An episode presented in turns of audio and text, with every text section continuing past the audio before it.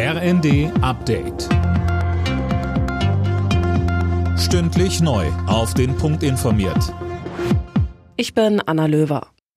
In Hamburg hat ein Unbekannter in einem Gebäude der Zeugen Jehovas mehrere Menschen erschossen und weitere schwer verletzt. Die Polizei stuft die Tat als Amok-Tat ein.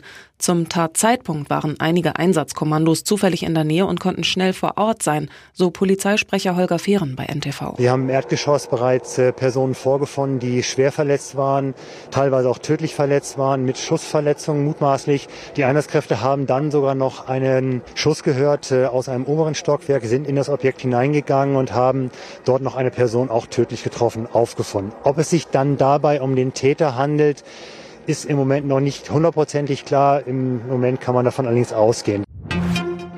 Kommen auf Postkunden unbefristete Streiks zu, das zumindest versucht der Konzern noch zu verhindern und trifft sich heute wieder mit Verdi zu Tarifverhandlungen. Die Gewerkschaftsmitglieder hatten sich gestern mit großer Mehrheit gegen das bisherige Angebot und für einen unbefristeten Arbeitskampf ausgesprochen.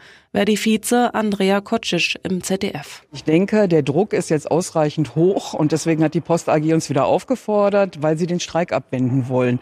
Das ist auch richtig so. Wir streiken ja auch nicht einfach nur so aus Vergnügen. Wir wollen ein gutes gutes Tarifergebnis und nicht einen langen Arbeitskampf.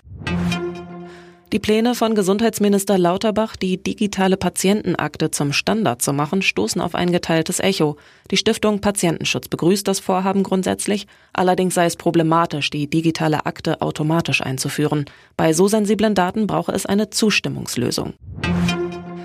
Deutschland wird für ausländische Fachkräfte immer unattraktiver. Das zeigt eine aktuelle Studie der OECD und der Bertelsmann Stiftung. Dort landet Deutschland nur auf Platz 15. Die Gründe unter anderem hohe Steuern, zu viel Bürokratie und eine schleppende Digitalisierung.